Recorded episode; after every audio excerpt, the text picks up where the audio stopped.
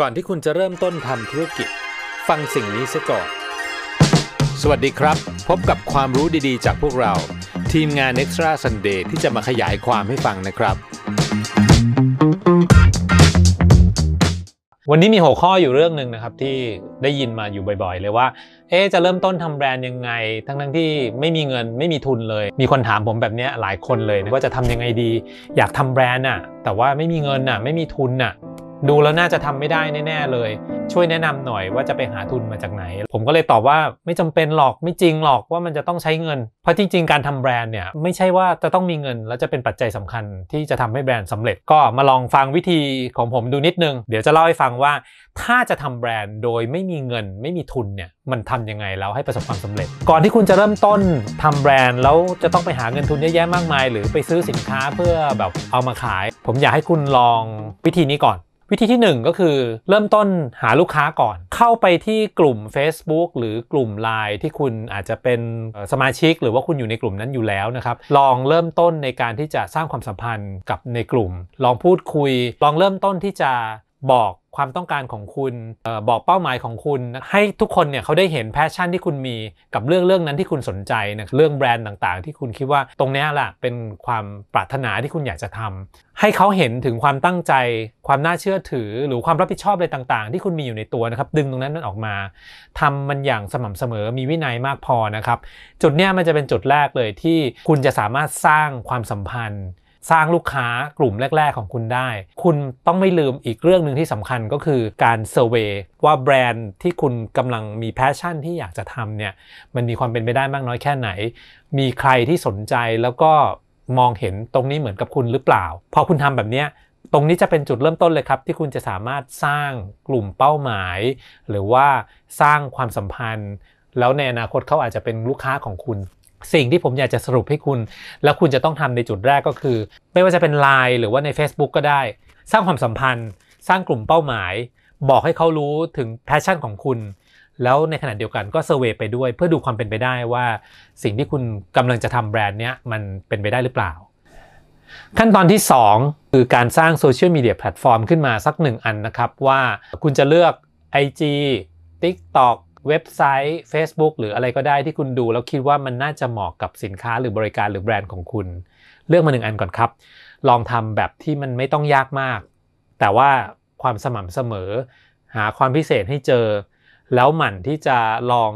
ดูว่าอะไรคือจุดที่มันเป็นจุดเด่นหรือจุดแตกต่างของคุณ ยกตัวอย่างนะครับ ถ้าคุณสนใจเรื่องของการปลูกต้นไม้ ในเวลานี้คุณอาจจะปลูกต้น ฟ้าทะลายโจรหรือว่ากระชายดำก็ได้ใช่ไหมครับ คุณก็เข้าไปศึกษาหาความรู้นะครับ ถึงแม้ว่าเราอาจจะยังไม่ได้รู้จักมันมากนัก เข้าไปดูในเว็บว่าโอเค คนที่เขาปลูกเขาปลูกกันยังไง แล้วก็อาจจะเอาวิดีโอเหล่านั้นมาแชร์ หรือว่าคุณอาจจะรวบรวมสิ่งที่คุณเห็นมานะครับ แล้วก็เอามานำเสนอในวิธีการของคุณทำอย่างต่อเนื่องสม่ำเสมอ แล้วก็ลงในรายละเอียดกับมัน crazy กับมันให้มากพอ คุณอาจจะพูดไปตั้งแต่เรื่องของการปลูก การดูแล การบำรุง การใช้เครื่องมือต่างๆ ก็ได้ จนกระทั่งสิ่งที่คุณพูดเนี่ย มันมีจุดบางอย่างเนี่ยอาจจะไปกระทบกับกลุ่มเป้าหมาย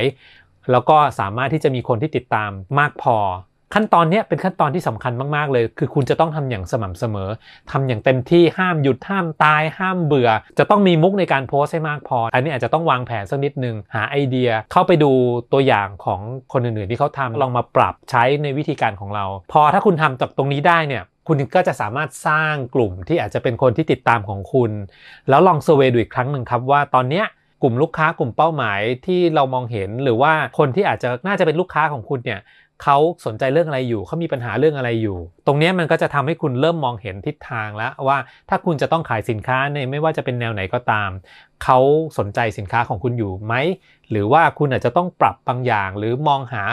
สินค้าอื่น ๆ ที่จะเอามาใช้เพื่อให้ตรงกับกลุ่มเป้าหมายที่เขากำลังมองหาอยู่ก็เป็นไปได้ หลังจากนั้นก็มาถึงขั้นตอนที่สำคัญก็คือการที่คุณอาจจะต้องคิดถึงเรื่องของการขายของละ ย้ำนะครับว่าจริงๆแล้วไม่มีทุนก็ไม่เป็นไรครับ คุณอาจจะลองให้เขาเปิดจองสินค้าก่อนก็ได้ โดยที่คุณยังไม่ต้องไปซื้อสินค้ามาสต็อก คุณอาจจะลองถามเขา นะครับว่าถ้าเกิดคุณมีไอเดียในเรื่องของสินค้าแนวนี้เนี่ยเขาคิดเห็นว่ายังไงนะคุณอาจจะลองดูว่าสินค้าที่คุณขาย สมมุติว่ายังเป็นต้นไม้หรือว่าอุปกรณ์ที่เกี่ยวข้องเนี่ยหรืออาจจะเป็นสินค้าอื่นก็ได้ เช่นพวกอุปกรณ์แต่งบ้าน เพราะว่าในช่วงโควิดเนี่ยผมเชื่อว่าสิ่งของเราละต่างๆ เหล่านี้ไม่ว่าจะเป็นหลอดไฟหมอนหรือว่าเก้าอี้ หรือว่าสินค้าอื่นๆ ก็ได้นะครับที่คุณอาจจะลองมองหาดูว่ามันเป็นส่วนที่ น่าสนใจ นอกเหนือไปจากสินค้าแล้วเนี่ยมันก็จะมีในเรื่องของบริการครับไม่ว่าจะเป็นเรื่องของการสอนภาษา สอนดนตรี สอนทำขนม หรือว่าสอนอะไรก็ได้ที่คุณมีความถนัดในเรื่องนั้นๆ ก็เอามาออลองทำ แล้วก็ลองให้เขาจองในการซื้อบริการของคุณก่อน ถ้าคุณสามารถที่จะทำราคาที่เป็นโปรโมชั่น หรือว่าราคาพิเศษให้เขาจองก่อนได้เนี่ยก็จะดีมากเลยครับ เพราะว่ามันจะเป็นการจะได้นำเสนอ แล้วก็ลองดูในช่วงแรกๆว่าเขามี feedback หรือว่าเขาเห็นความสำคัญของสินค้าของคุณมากน้อยแค่ไหน แล้วถ้าจุดนี้คุณได้รับการยอมรับจากกลุ่ม ซึ่งผมเชื่อว่าถ้าคุณทำมาอย่างต่อเนื่องทั้ง step หนึ่งและ step สองเนี่ยจะมีลูกค้าลองใช้บริการของคุณอย่างแน่นอน ถ้าราคามันสูงไป แพงไปหรืออะไรเนี่ยคุณก็ลองมาปรับจูนดูนะครับ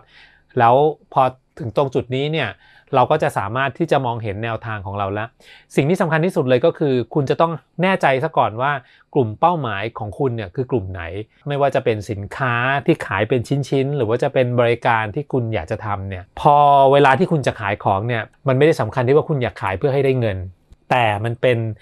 คุณค่าที่คุณอยากจะส่งมอบให้เขา คุณจะต้องนึกอยู่เสมอเลยว่า คุณค่าที่คุณส่งมอบให้เขา อันนี้มันเป็นสิ่งที่คุณอยากจะให้เขามากที่สุด แล้วคุณก็ตั้งใจอย่างมากที่สุด จุดนี้มันจะเป็นจุดสำคัญมาก ๆ ในการเริ่มต้นแบรนด์ของเราที่เขาจะรู้สึกประทับใจ และอยากกลับมาใช้บริการคุณต่อ เป็นยังไงครับ 3 ข้อนี้จริง ๆ แล้วมันไม่ต้องใช้เงินทุน หรือมันอาจจะไม่ต้องใช้เงินเลยด้วยซ้ำถ้าคุณได้เริ่มต้นมันอย่างจริงจัง ขอเพียงแค่ว่าคุณต้องมีความตั้งใจจริง แล้วก็มีความบ้ากับมันมากพอจริง ๆ นะครับ ขอเป็นกำลังใจให้กับทุกคนในช่วงเวลาที่วิกฤตนี้นะครับ แค่เพียงลองเริ่มต้นดู แล้วลองค่อยๆทำดูนะครับ ข้อ 1 ข้อ 2 ข้อ 3 อย่างที่ผมบอกเนี่ย คุณจะพบเจอหนทางอย่างแน่นอน แล้วก็หลายๆ คนเวลาทำแล้วเนี่ยมักจะ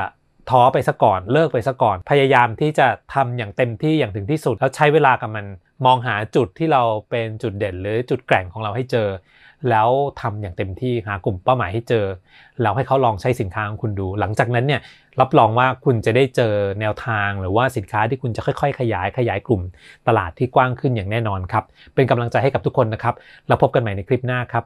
ฝากกด subscribe เพื่อเป็นกำลังใจให้กับผมแล้วก็ทีมงานด้วยนะครับ วันนี้ลาไปก่อน สวัสดีครับ